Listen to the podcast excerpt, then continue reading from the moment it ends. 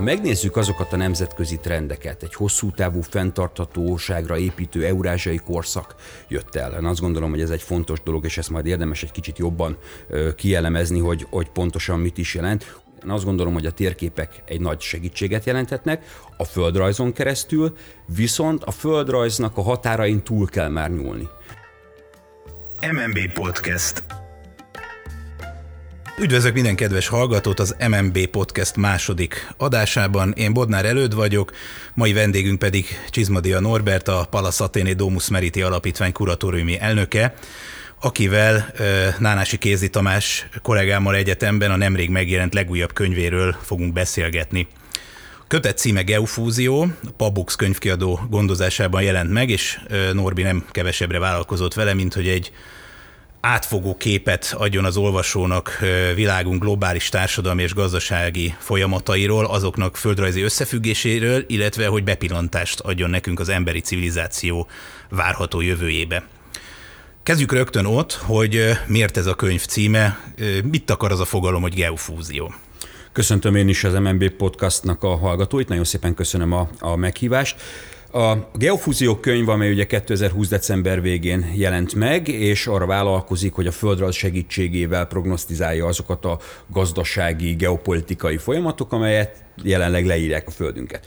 A geofúzió kifejezés, amely, hogyha abból indulunk ki, hogy a 21. század, tehát a jelen világunkban a hálózatok és a fúzió korszakában élünk, akkor ugyanúgy a helyeknek is van fúziója, tehát a földrajz, ezáltal az összekapcsoltság, a komplexitás és természetesen a fenntarthatóság figyelem, figyelembevételével egy olyan hálózatot rajzol ki, amely mind a geopolitikára, mind a geoökonómiára kapcsolódik. Tehát ha azt mondjuk, hogy a geofúzió egyben a hálózatok geopolitikára, politikája és a geopolitika hálózata is egyben. A tudás és a kreativitás földrajzáról beszélhetünk, amely ugyanúgy hálózatokba kapcsolódik össze, és ugyanúgy új fúziókon keresztül jelennek meg új eredmények.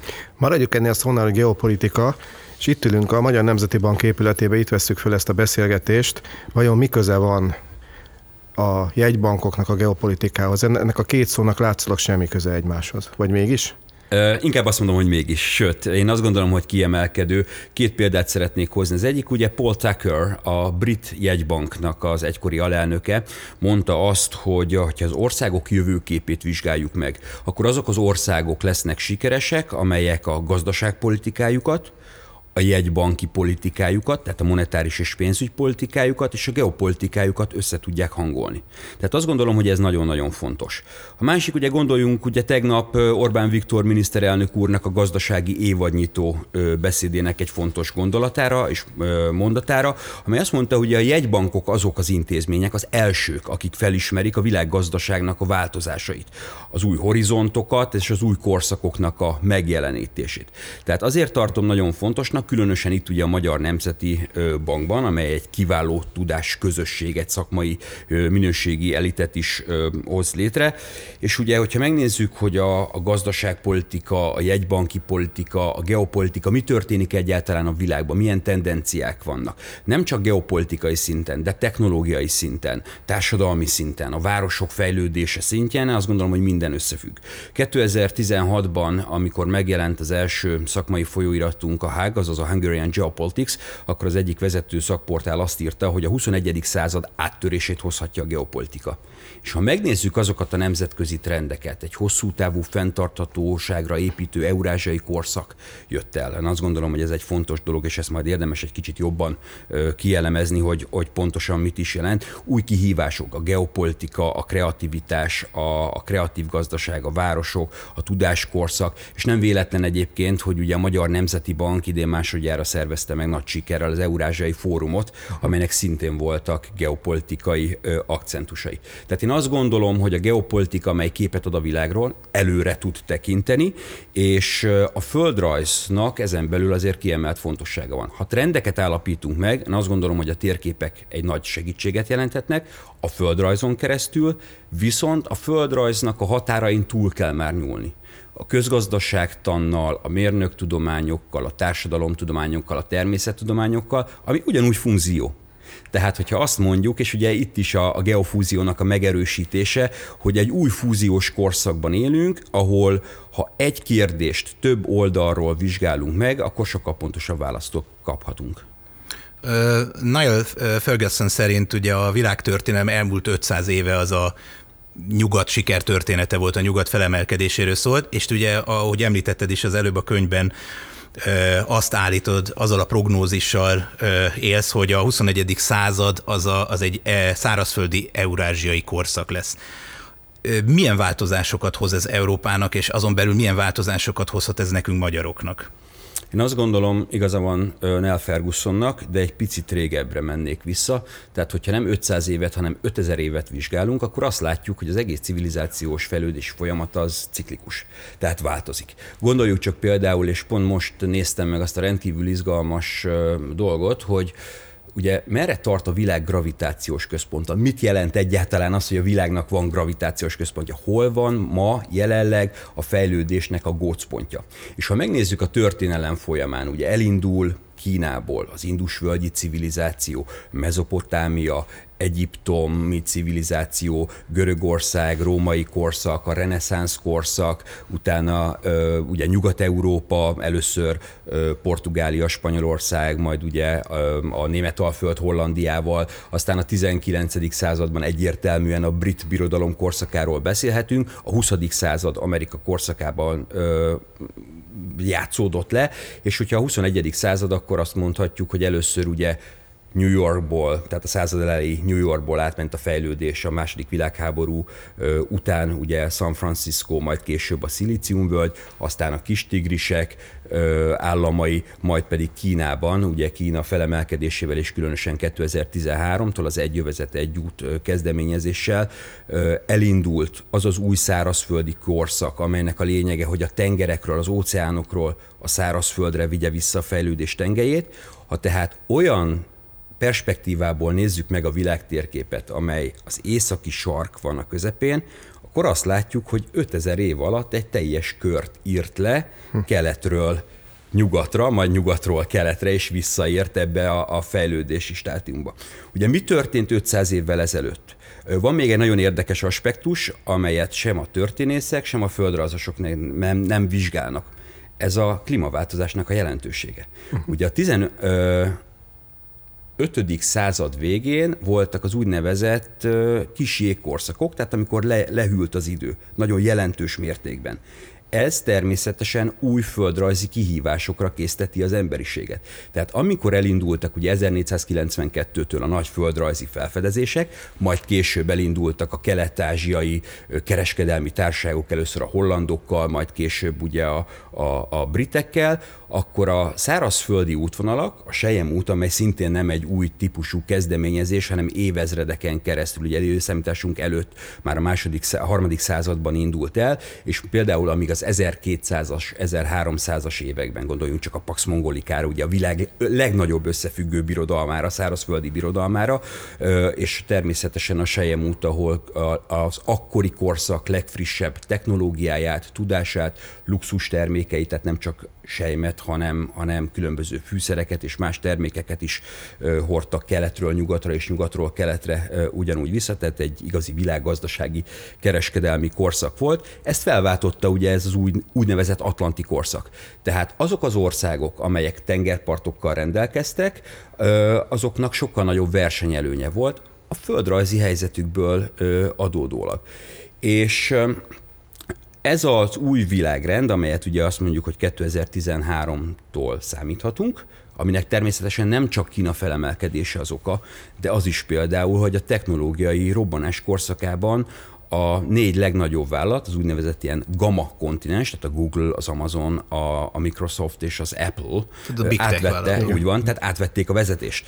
És Bocsánat, csak hogy igen? belekérdezek, ez a 2013, ez mitől ilyen fix időpont? Mert ez volt az első év, amikor már nem az olajipari vagy energiavállalatok, vagy nem a Coca-Cola volt a világ legjelentősebb vállalata, hanem egy technológiai robbanás indult el, és hirtelen ettől az évtől kezdve a technológiai cégek elkezdtek fejlődni A másik ilyen ö, érdekes párhuzam, hogy 2013. szeptemberében indította el Kína az övezetés út kezdeményezést, hmm. azaz az új mutat, amit ugye említettem, hogy az, az óceán, tehát a tengeri kereskedelemről átvigye a fejlődés ö, tengelyét a szárazföldekre, ezzel összekapcsolja Európa és Ázsia egykor működött kulturális, tudás, gazdasági, kereskedelmi, politikai összekapcsoltságát, és ez az a lehetőség, hogy a szárazföldi országok, tehát ezek az úgynevezett landlock countries, tehát a szárazföld tengerparttal nem rendelkező országok szintén bekapcsolódhatnak a, a vérkeringés.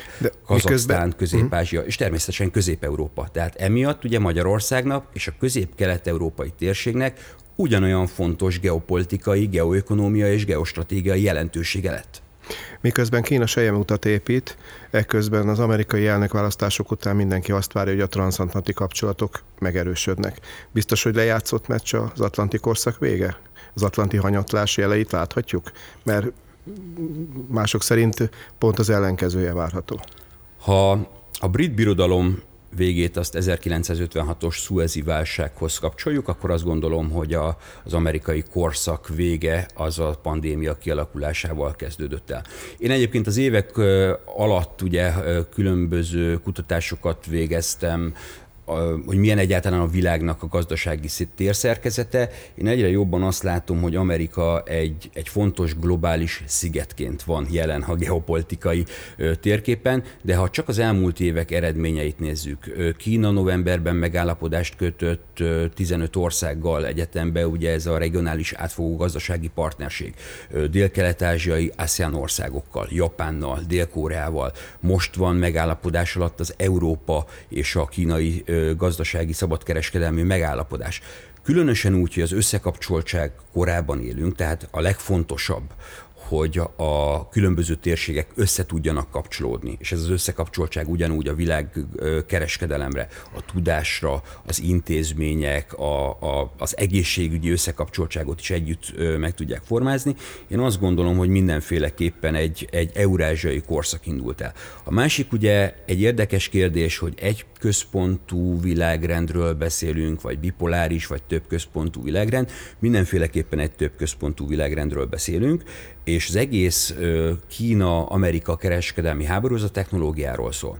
Én megvizsgáltam azt a geofúziók könyvben, hogyha a földrajzi tényezőkön, vagy a geopolitikai tényezőkön keresztül vizsgáljuk az egyes országokat, ez nagyon-nagyon fontos és nagyon érdekes. Tehát olyan, mint hogyha megnéznénk az egyes térségeknek a DNS szerkezetét, hogy hogyan is épül föl mi van belejük kódolva.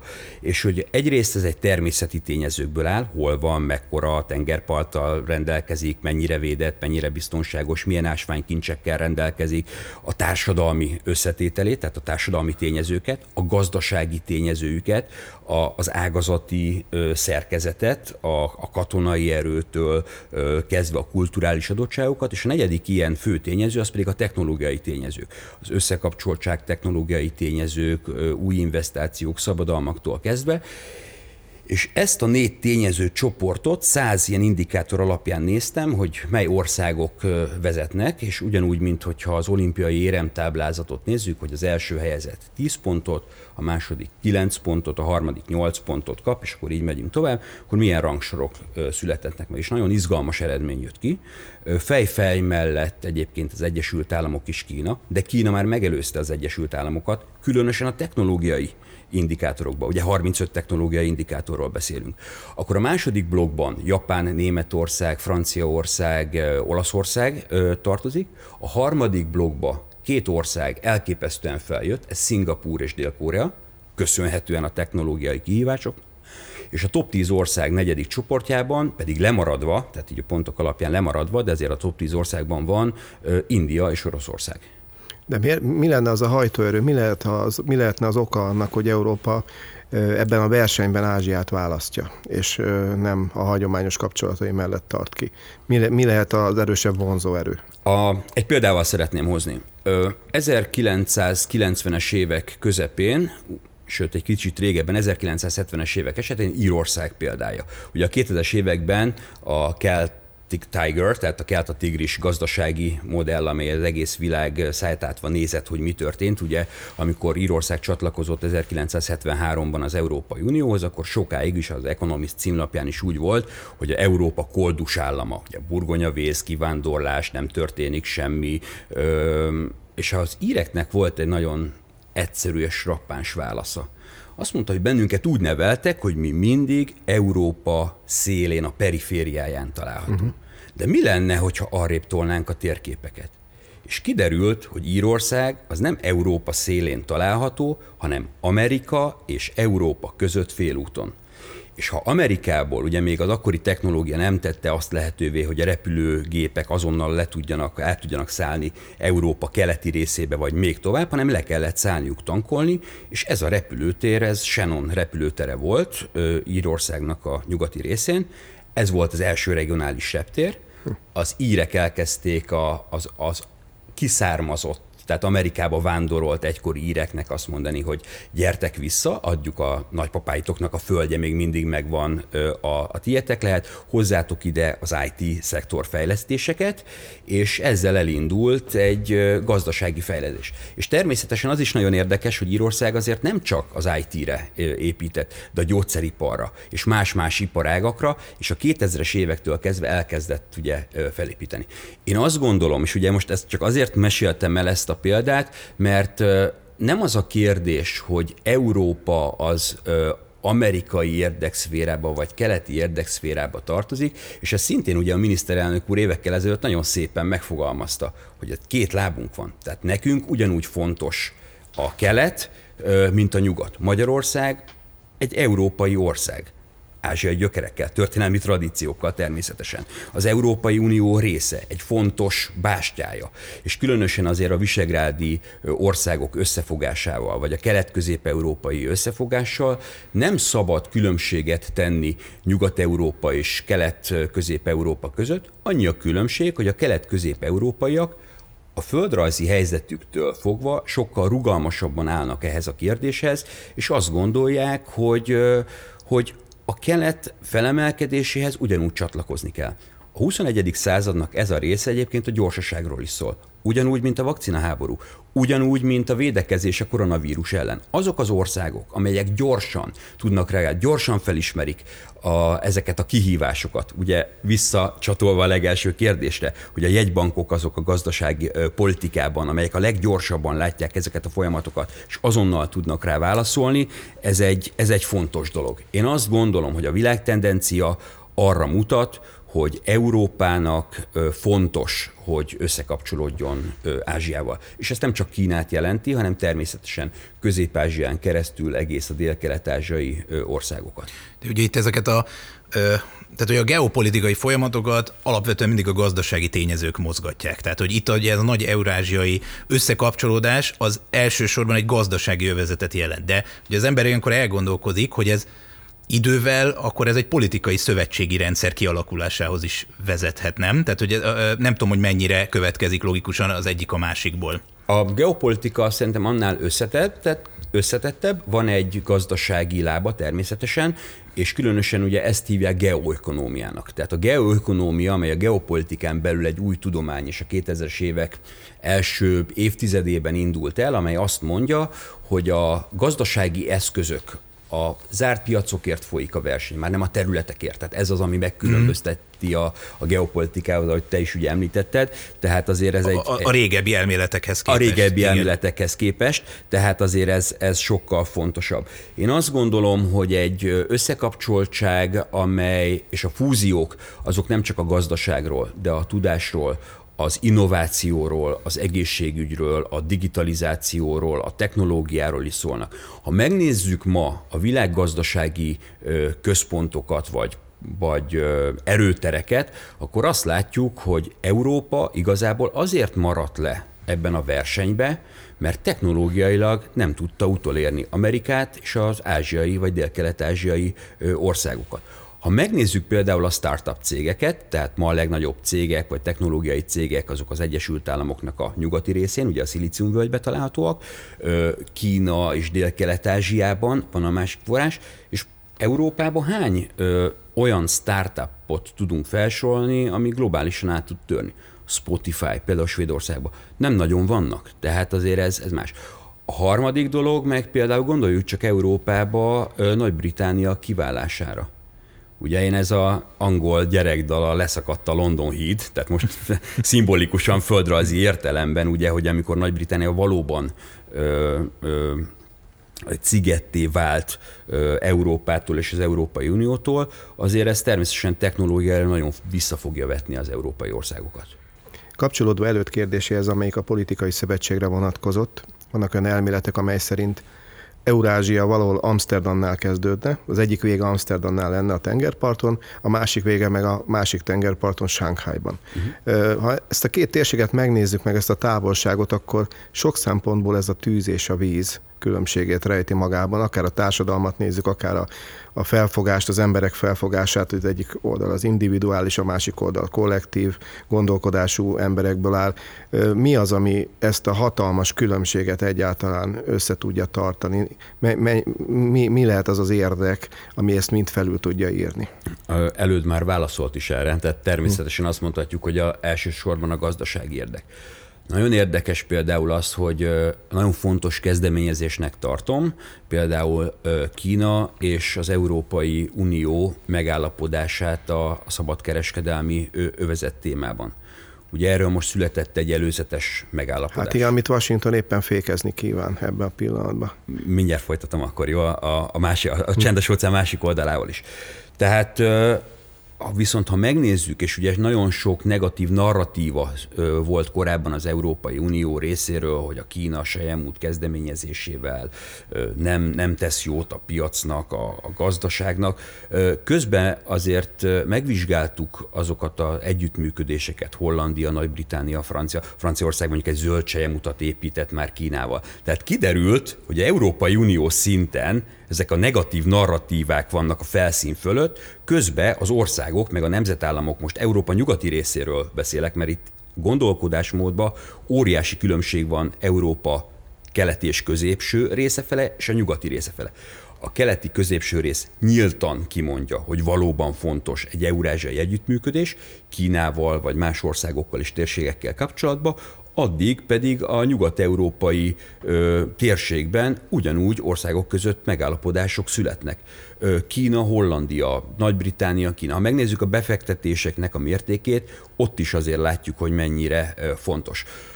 Amerikai Egyesült Államok pedig felocsudott arra, hogy, ö, hogy elveszítette a globális hatalomért folytatott ö, versenyt uh-huh. és olyan, mintha belepottyant volna az óceánba, és kiderült, hogy azért mégse annyira nagy úszó, és hogy próbál valamit kapálózni. Tehát ez szintén a médiában egyfajta narratíva, hogy Washington nem kezdeményezi, de hogyha megnézzük például mondjuk a szilíciumból történetét és az összekapcsolódását mondjuk Ázsia keleti része és az Amerikai Egyesült Államok nyugati része között, akkor nagyon erős maga kolleráció, akár a technológiában is a Yahoo sztoritól kezdve lehetne sorolni hogy legyen egy kis kitekintésünk azért a világ többi részére is, mert most sokat beszélgettünk Eurázsiáról. Ugye a könyvben megfogalmazol 21 tételt a 21. századra, és én szerintem ebből az egyik legfontosabb, hogy a, az új világrend, ami kialakulóban van, az több központú, tehát mm. multipoláris lesz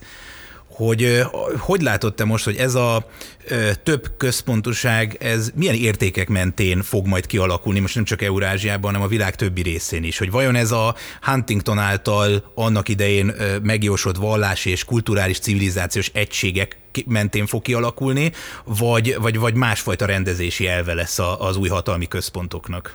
Én azt gondolom, hogy ezek már a, a mm, erőközpontok ezek kialakultak, tehát ugye Huntingtonnak ez a civilizációk összecsapása, mm, ennek is biztos, hogy lesz egy, egy, egy szegmense. Az én kutatásom is, hogy a geofúzió könyvben az van, hogy ma azt látjuk, hogy egy ö, erős és összekapcsolódó Eurázsia, egy amerikai Egyesült Államok és az amerikai kontinensnek egyfajta erőtere. Dél-Amerikával együtt? Ö, akár Dél-Amerikával együtt. Ö, de délen pedig ugye én három ilyen szigetként, tehát ugye a földtörténeti korban a Kambriumban pont fordítva nézett ki, ugye volt három az észak, a Földnek az északi féltekén volt három őspajzs, az amerikai, az európai, meg az ázsiai őspajzs, és volt délen egy összefüggő terület, ez volt a Gondvána, ugye Dél-Amerika, Afrika és Ausztrália, ugye még India is oda tartozott hozzá, tehát ezek összefüggtek, most pont a fordítottja van. Tehát ugye van északon egy nagyon erősen összekapcsolódó ö, ilyen Laurázsiának is hívhatjuk, és délen pedig ugye Dél-Amerika, Afrika és Ausztrália, mind a három térség más fejlődési utat jár be. Nagyon fontos kiemelni a több központú világrendben azt, hogy a nemzetállamok korát éljük, amit például a tavaly kirobbant koronavírus járvány csak még jobban megerősített. Viszont a nemzetállamokon belül található globális városoknak a korszaka ugyanúgy fontos, tehát ugye ezt is írtam, hogy ma a 64 olyan globális város, úgynevezett ilyen fúziópoliszoknak a GDP-je, az nagyjából a globális GDP-nek 60-70%-át leszedi. Tehát például Wuhannak a GDP-je, csak maga egy városnak a GDP-je, a kínai Wuhan, ahonnan kirobbant a, a vírus, annak a, a GDP-je nagyobb, mint Izrael vagy például Shanghai GDP-je nagyobb, mint Ausztrália GDP-je, Peking GDP-je nagyobb, mint Olaszországnak a GDP-je. Tehát a városoknak is rendkívül fontos szerepük van. És ha az összekapcsoltságról beszélünk, akkor épp a városok voltak az elsők, ugye a kreatív munkaerő, a technológia, a fúziók, a globalizáció miatt, amelyek összekapcsolódtak. Viszont azért egyre tisztább a kép azzal kapcsolatban, hogy ezek a városok, amelyek ugye globálisan át tudnak törni, egy nemzetállam része. Tehát gondoljunk most akár Kínába. Peking, Shanghai és Shenzhen a, ugye a déli gyöngyfolyó deltájában, és ugye középen Chengdu és Chongqing összekapcsolódásával mind kínai városok, de mint önálló globális városok, azok ö, megállják a, a helyüket. Tehát én azt gondolom, hogy ebben a több központú világrendben fontosak a városok, fontosak az országok, fontosak a régiók. Tehát ugye én azt mondtam, hogy van két globális központ, erőközpont, Kína és az Egyesült Államok, van 14 regionális hatalom, Németország, Szaúd-Arábia, Törökország, Irán, Brazília, Oroszország, India, és ami a legfontosabb, ugye pont azért, mert a földrajz, ugye ahogy Robert D. Kaplan is írja, a földrajz bosszúja, attól még, hogy nem foglalkozunk a földrajzal, a tényezők ugyanúgy meghatározzák, és ezért van, ugye ezt írta 2012-ben megjelent könyvében, hogy a földrajz visszavág. Tehát, hogy nagyon fontos a földrajznak a szerepével foglalkoznunk. És ezt azért emelem ki, mert a harmadik ilyen térség, amelyet én a könyvemben kapurégióknak nevezek, ezek lesznek a világgazdaság új hub központjai. Szingapúr és a Malaka-öböl, Közép-Ázsia, Közép-Kelet-Európa, a szorosoknál elhelyezkedő térségek, ugyanis a kereskedelem, a tenger és a szárazföldi kereskedelemnél a logisztikai központok, elosztó központok szerepe az egyre fontosabb és jelentősebb lesz. Az olyanok, mint hogyha a fogaskerekeket nézzük, hogyha megakadnak a fogaskerekek, tehát két fogaskerék találkozása azok az úgynevezett kapurégiók és a hub központok, és azok nem mennek, akkor áll az egész világ. Tehát milyen érdekes, hogy eddig ugye egy perifériának számító térségek új centrumokká válhatnak sokféle egy, egy, együtt zajló folyamatról beszélünk, mégis nekem számomra legalábbis úgy tűnik, hogy mintha lenne egy nagy ellentmondás.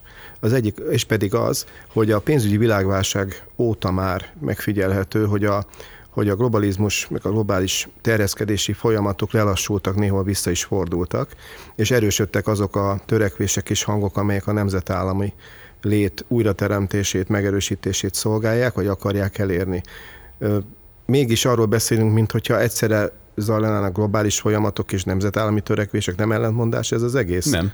Azért, mert a, ebben a korszakban ugye a három milyen password van, a komplexitás, tehát hogy minél komplexebben ö, vizsgáljuk a világunkat. A connectivity, azaz az összekapcsolódás, ugye ez, amit a, a globalizáció szerkezete is jelent. A harmadik dolog pedig a fenntarthatóság. Ennek vannak lokális és vannak globális törekvései. És pont ebben izgalmas ez a, ez a kihívás, hogyha nemzetállamok szintjén a nemzetállamok össze tudnak kapcsolódni egymással. De ez nem feltétlenül egy, egy globális ö, kihívást jelent. De hogy tudnak úgy összekapcsolódni, hogy feladják az önállóságukat? Ha éppen nem, a, nem az önállóságokat adják föl, hanem megerősödik az identitásuk, ami uh-huh. azt gondolom, hogy egy rendkívül fontos folyamat folyamat. Egy picit azért hagyd tekintsek ki a könyvemben én rajzoltam egy térképet, amelyet úgy neveztem el, hogy ez a 21. század geofúziós térképe. Ebben vannak légi folyosók, internet alatti kábelek, vasútvonalak, csővezetékek, tehát az összekapcsolt infrastruktúrális vonalak, globális ö, városoknak a, az elhelyezkedése, és amikor 2020 januárjától, de különösen Európában, márciusában ugye megjelent a, a globális pandémia, tehát a maga a világjárvány, akkor elkezdtem vizsgálni azt, hogy merre terjed a, ez a vírus és a járvány. És egy az egybe kirajzolta az általam alkotott, egy évvel korábban alkotott geofúziós ö, térképet, aminek ugye egyetlen, egy, egy könnyű a megoldási magyarázata, hogy a vírus is ugyanazokat az utazási mintázatokat követte. Tehát ezzel csak azt szeretném ugye mondani, hogy fontos, hogy a nemzetállamok bekapcsolódjanak az egész világgazdaság vérkeringésébe, viszont megerősíti azt a, a, az identitását, a, a, a hosszú távú elképzeléseit, a jövőképüket, hogy, hogy mi egy szerepe az országnak, a 21. századnak a, a világtérképén. És egy másik gondolatmenet, ugye ezzel kapcsolatban, hogy nagyon sokan írták azt egyébként tavaly tavasszal, hogy egy új világkorszak kezdődött el, én pont azt láttam az elmúlt évek eredményeiként, hogy nem változik meg a történelem menete, mert az már korábban megváltozott, tehát ez az az úgynevezett átalakuló világrend, csak az emberek számára mindennapossá váltak ezek a tendenciák. A digitális oktatástól kezdve, a, az otthon, a család és a munkának az egyensúlya, a, a klímaváltozással adott ö, válaszok. Ugye leállt a légiközlekedés, leállt a közlekedés, a széndiokszid kibocsátás, a nitrogén és egyéb, hogyha megnézzük a térségekbe, kitisztult a levegő Észak-Olaszország fölött, a kínai városok között és más országok között. Tehát ezek a folyamatok már sokkal korábban elindultak, viszont ez a pandémia nyitotta föl az emberek szemét arra, hogy másképpen kell gondolkodni. Ugye a Magyar Nemzeti Bank már két éve hirdeti azt, hogy ez egy hosszú távú, fenntarthatóságra épülő új korszak kell, hogy legyen, amely történetesen egy eurázsiai korszak. Itt most akár a történészek és más civilizáció kutatók eredményeit is azért megnézzük, de ez egyre nyilvánvalóbbá válik, hogy, hogy valóban ha vége lesz ennek a pandémiának, pedig járványokkal mindig ugye vajon, vég, kell. vajon vége lesz-e? Nem követik -e? Nem a járványok kor, korát fogjuk élni. Ö, ha megnézzük a történelmet, akkor azt mondjuk, hogy vannak hasonlóságok ciklikusságok, hasonlóságok. Egy ilyen ö, vírus korszak az általában két évig szokott tartani. Most gondoljunk csak mondjuk száz évvel ezelőtt a, a spanyol náthának a, a terjedésére. Ugye ez is egy nagy különbség, hogy a korábban a, a koronavírus járványok, ugye ez most a hetedik ö, ilyen törzse vagy csoportja, amely ugye globálissá mm. vált, a SARS, a MERS, tehát ezek mindig régiókban terjedtek el, ugye a közel-kelet térségében. Nagyon nem is hallottunk róla. 2002-ben, amikor ugye Hongkongban kitört a, a, a SARS vírus, akkor ugye szintén egy dél-kelet-ázsiai volt. Annyi a különbség, hogy az emberek elkezdtek utazni, ugye főként Kínába. Addig ezek korábban a régióban maradtak, és a világ sokkal jobban összekapcsolódott. Van a könyvemben egy nagyon érdekes térkép, amikor megnéztem azt, hogy a különböző egyetemek, kutatóintézetek, műhelyek, professzorok hogyan kapcsolódnak össze, milyen közös kutatási cikkeket írnak. 2005 és 2009, illetve 2010 és 2016 között. És a kettő térkép között az volt a különbség, hogy amíg például mondjuk Amerika a, Japánnal és Európával volt ugye közös szinkronban, tehát ott születtek közös publikációk, addig 2010 és 16 között teljesen összekapcsolódott a világ, és különösen Ázsia és Dél-Kelet-Ázsia országai, Kína, India, Dél-Kelet-Ázsiai egyetemek, az arab, a perzsőből térségnek az egyetemei feltörtek, és összekapcsolódtak egymással. Pár évvel ezelőtt volt szerencsém nekem is Parakkanna előadásán ott lenni, vagy hát hallgatni ugye a Corvinuson, amikor itt járt Magyarországon, és neki akkor az volt az egyik legütősebb megállapítása, hogy a nagyhatalmak közötti ezeknek a hálózatoknak, összekapcsolódásoknak, amiről te is beszélsz, a 21. században tulajdonképpen elég alacsony annak a valószínűsége, hogy egy újabb világháború következzen be. Akkor ebből az is fakad, hogy a, a fokozódó konfliktus mondjuk Kína és az Egyesült Államok között, az mondjuk a, a maximuma is valamilyen eldurvult kereskedelmi háború lehet, vagy mondjuk a titkosszolgálatok küzdelme? Én azt gondolom, igen. Tehát ugye a geoökonómiának a, a, a színre törés ugye 2010 környékén ugye arról szól, hogy a területi követelések helyét átvették a gazdasági szankciók, ugye amit látunk igazából Amerika és Kína közötti kereskedelmi háborúba. Tehát nem feltétlenül a fegyveres beavatkozásokról van már szó, hanem, hanem másfajta gazdasági hmm. szankciók jelentek meg, amelyek egyre fontosabbak a jövőben.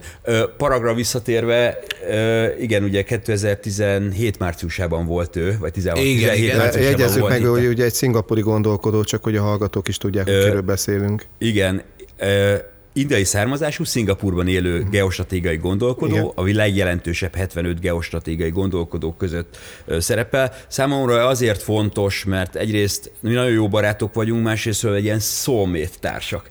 Tehát ugye pont a, a Parakana volt, aki a Connectography című könyvét írta, tehát ez a konnektográfia, ami az összekapcsoltság és a geográfia szavak összekapcsoltságából született, mm. és azt nézte, hogy az ellátási láncok a 21. századnak a világrendjét hogyan tudjuk ö, ö, föltérképezni.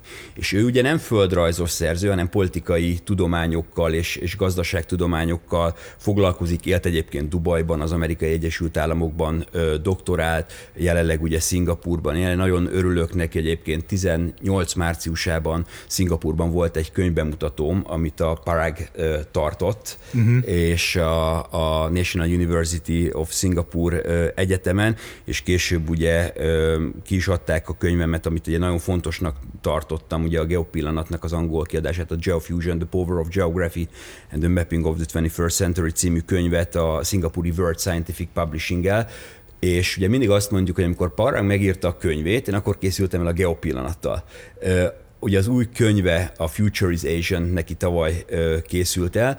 A világ két különböző részén lakunk, hasonló eredmények születnek a gondolkodásból, tehát hogy ez is egy igazi összekapcsoltsági történet, hogy két hasonló ö, földrajzot kedvelő embernek a gondolatai azért hogyan találkoznak ebben Tehát a ez, ez mind a tudományos kutató munkában a visszajelzés, hogyha ő is ugyanilyen következtetésekre jut ott, Ázsiában, mint te, akkor ez azt jelenti, hogy lényegében Ugyan. akkor ezek igazolnak itt, tűnnek. Itt is van a globális trendek. Ja, úgy van, pontosan.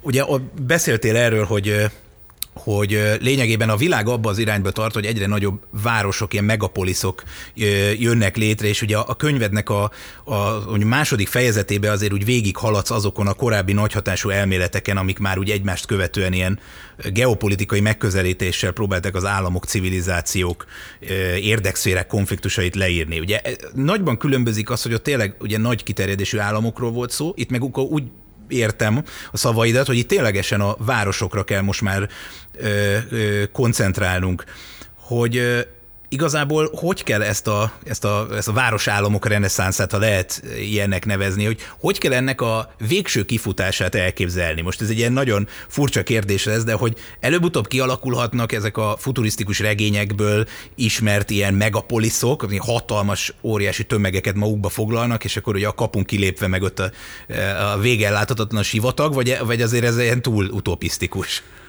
Annyira izgalmas kérdés, hogy mondhatom, hogy mindjárt jegyzetelek, mert közben annyi sok gondolat jut eszembe, úgyhogy lehet, hogy majd szét kell boncolgatnunk ezt a kérdést, mert nagyon-nagyon sok izgalmas gondolat van. Valóban ugye a könyvemben a második részében azt írtam, hogy a 21. században van négy fő pillér, amire érdemes számolni. Az egyik, amiről beszélgettünk már, hogy a geoökonómia korszakában élünk, tehát ugye a gazdaság és a, a, a földrajznak a, a kapcsolatát vizsgálja. A második ugye a technológiai robbanás, a harmadik az eurázsiai korszak, és a negyedik pedig, amit én ugye fúziópoliszoknak hívok, és mindjárt el is magyarázom, hogy mit jelent ez a kifejezés, de hogy te is említetted, említetted, a megavárosok, a globális városoknak a korszaka.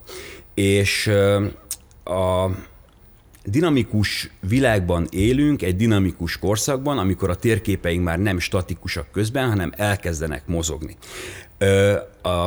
Ha megnézzük például a bolygónk bruttó biológiai kibocsátását, ami azt jelenti, és egy térképen vizuálisan ábrázoljuk, hogy hogyan lélegzik a Földünk január és december között, akkor a térképeink azok elkezdenek mozogni. Egy-egy ország, vagy megnézzük például a, a növekedést, a GDP, hogy melyik térségekben hogyan növekszik, akkor ezek a térképek, ezek az úgynevezett dinamikus térképek animáció segítségével elkezdenek mozogni, és ahol az adott indikátorba erősebb az eredmény, akkor mm. az az ország az egy, egy, egyre kezd tágulni, majd szépen visszahúzódik. Na, ugyanez van szerintem a városokkal, meg a nemzetállamok szerepével is, hogy a városok egyben összesűrűsödnek, globálissá válva, és, és a másik pedig, hogy kiterjednek, azaz az eredményeik ugye globális szinten ö, terjednek el.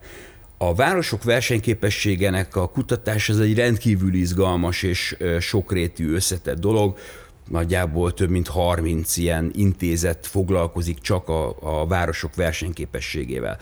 Ö, megavárosok, mekkora városok, milyen a globális ellátottsága, milyen az összekapcsoltsági szintje, hol vannak a világ pénzügyi központjai, milyen lesz a városok jövője, élhetőségtől kezdve minden, és a könyvemben egy olyan kutatást, ami természetesen azért éveken keresztül tartott, de azt vizsgáltam meg, hogyha ezt a nagyjából 20 globális versenyképességi verseny mi ez, indexet, tehát eredményeket elkezdjük megnézni, és hozzátesszük azokat az új kihívásokat, a technológiát, a hub központokat, az élhetőséget, mennyire családbarát egy város, mennyire zöld egy város, milyen közösségi támogatásokat tud, mennyire intelligens, okos városi megoldásokkal tud versenyezni, tehát újabb tényezőket adunk hozzá, és megnézzük az új sorrendet, akkor teljesen más sorrend született. Tehát ezekben a globális városi versenyképességi rangsorokban át általában New York, London és a Tokió triumvirátusa, tehát az a három város, amely, amely mindig az első három helyen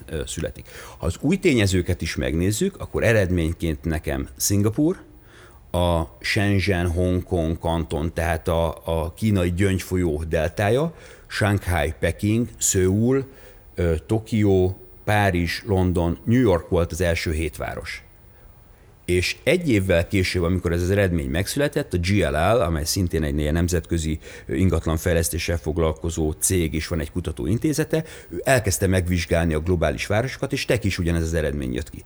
Tehát egyrészt azt mondjuk, és én a könyvemben 64 ilyen úgynevezett fúziópolisz, azért is hívom őket fúziópoliszoknak, mert a történelemben is érdekes, hogy vannak olyan korszakok, amikor a város, város államok korszaka van, Gondoljunk csak mondjuk az ókori Görögországban, vagy akár a reneszánsz időszakában, ugye a városoknak a felemelkedésének a korszaka, és hogy ezek a városok, ezek hogyan tudnak kapcsolódni egymáshoz. Tehát én azt gondolom, hogy ezeknek a városoknak az összekapcsolódása egy fúzióra épül, és funkciók természetesen funkciókra épül, és ezt jelenti ez a fúziópolis kifejezés, amely egy új ö, kifejezés. Természetesen ezt a kifejezést Szingapurban hallottam, mégpedig a Szingapúri Nemzeti Innovációs Központnak egy vezetőjénél tettem egy látogatást, aki egyébként mondta, hogy több magyarországi egyetemet is végiglátogatott, és ő mesélt egy új intézményről, aminek az lesz a neve, hogy Fúziópolis. De az, még az is lehet, hogy a jövő globális szövetségeibe a nemzeteket, az országokat felváltják,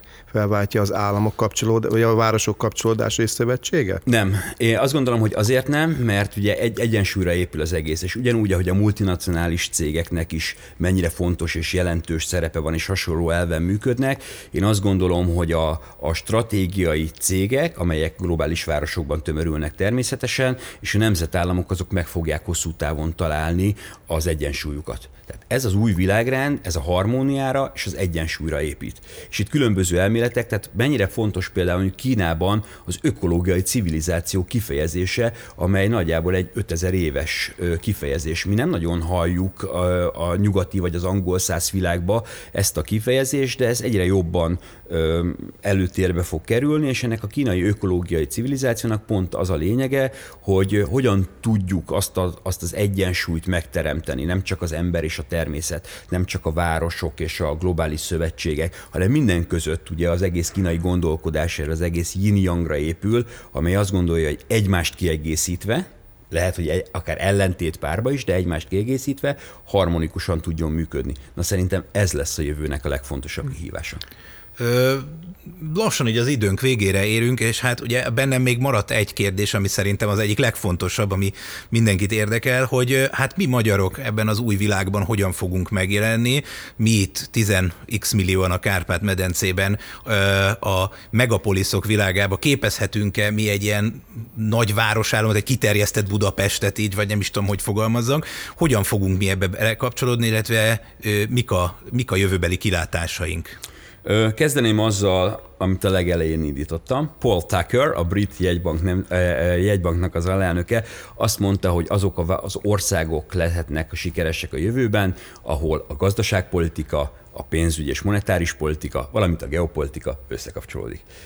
Szintén egyébként 2013-tól Magyarországon a monetáris politika, a geopolitika és a, a gazdaságpolitika, amik már azért korábban elkezdődött, de a monetáris politikával összekapcsolódott.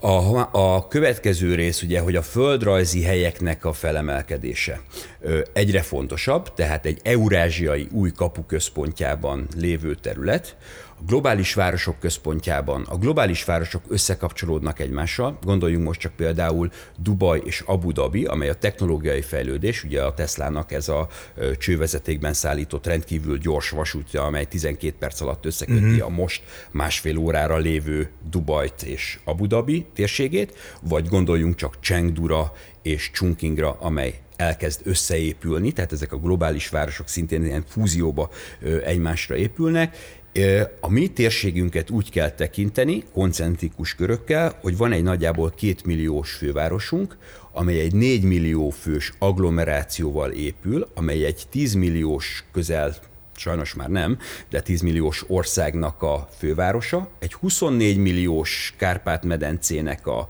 központja, amely egy 64 millió fő laká, lakos, lakos által alkotott visegrádi együttműködésnek a déli központja, ugye uh-huh. az mhm. északi Varsó, uh-huh. dél-Budapest, kiegészülve ezt Szlovéniával és Horvátországgal 72 milliónál járunk, és a 16 plusz 1, vagy most már 17 plusz 1 közép-kelete európai állam csatlakozásával egy 128 millió főt foglalkozó régiónak a központja.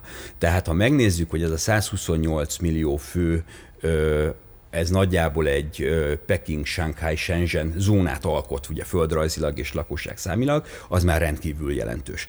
Ha a történelemben nézzük, és a, a, a, a tudásunkban nézzük, ugye, és akár a tendenciákkal összehasonlítjuk, hogy a kicsi országok még fontosabbá válnak a jövőben, tekintve arra, hogy kicsik, rugalmasabbak, gyorsabban tudnak a, ö, válaszolni, tehát ugye új értékrendekre is van szükség, a 2008-as gazdasági pénzügyi világválság már természetesen elhozta ezeket az új értékrendeket, amely 13-tól változott, 2020-ban a járvány által felerősödött, de még jobban felhozta azokat a tényezőket, mint biztonság, mint életképesség. Én azt gondolom, hogy a jövőben nem a versenyképességre, hanem az életképességre kell építeni.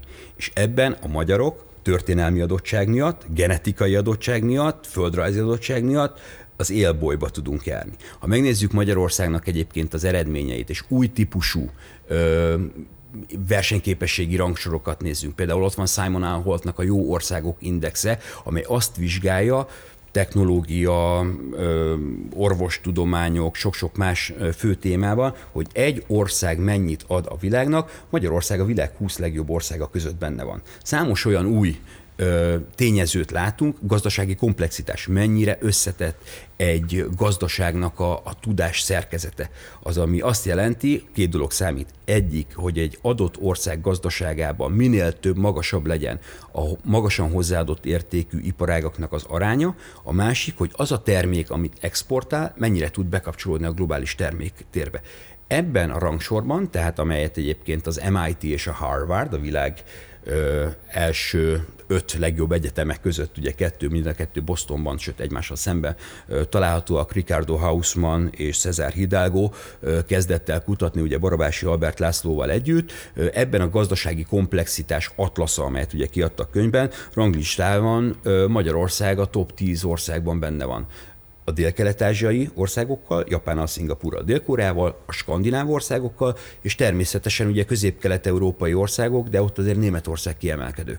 Tehát ugye Csehország, Ausztria, Magyarország és Lengyelország van ebben a, a top 10 országban. Tehát ha másfajta versenyképességi rangsorokat nézzük, akkor megvan az a lehetőség, hogy a legjobbak közé tudjunk tartozni, és még egyszer ugye kiemelve azt, hogy a, a kicsi országoknak, amelyekben tudásban, kreativitásban kell nagyjá lenni. Pont Parag írta múlt héten a Straight Times, tehát a szingapúri Straight Times magazinban, hogy mi történik a ö, pandémia utáni világban. És egy óriási agyelszívás kezdődik a tehetségekért, Uh-huh.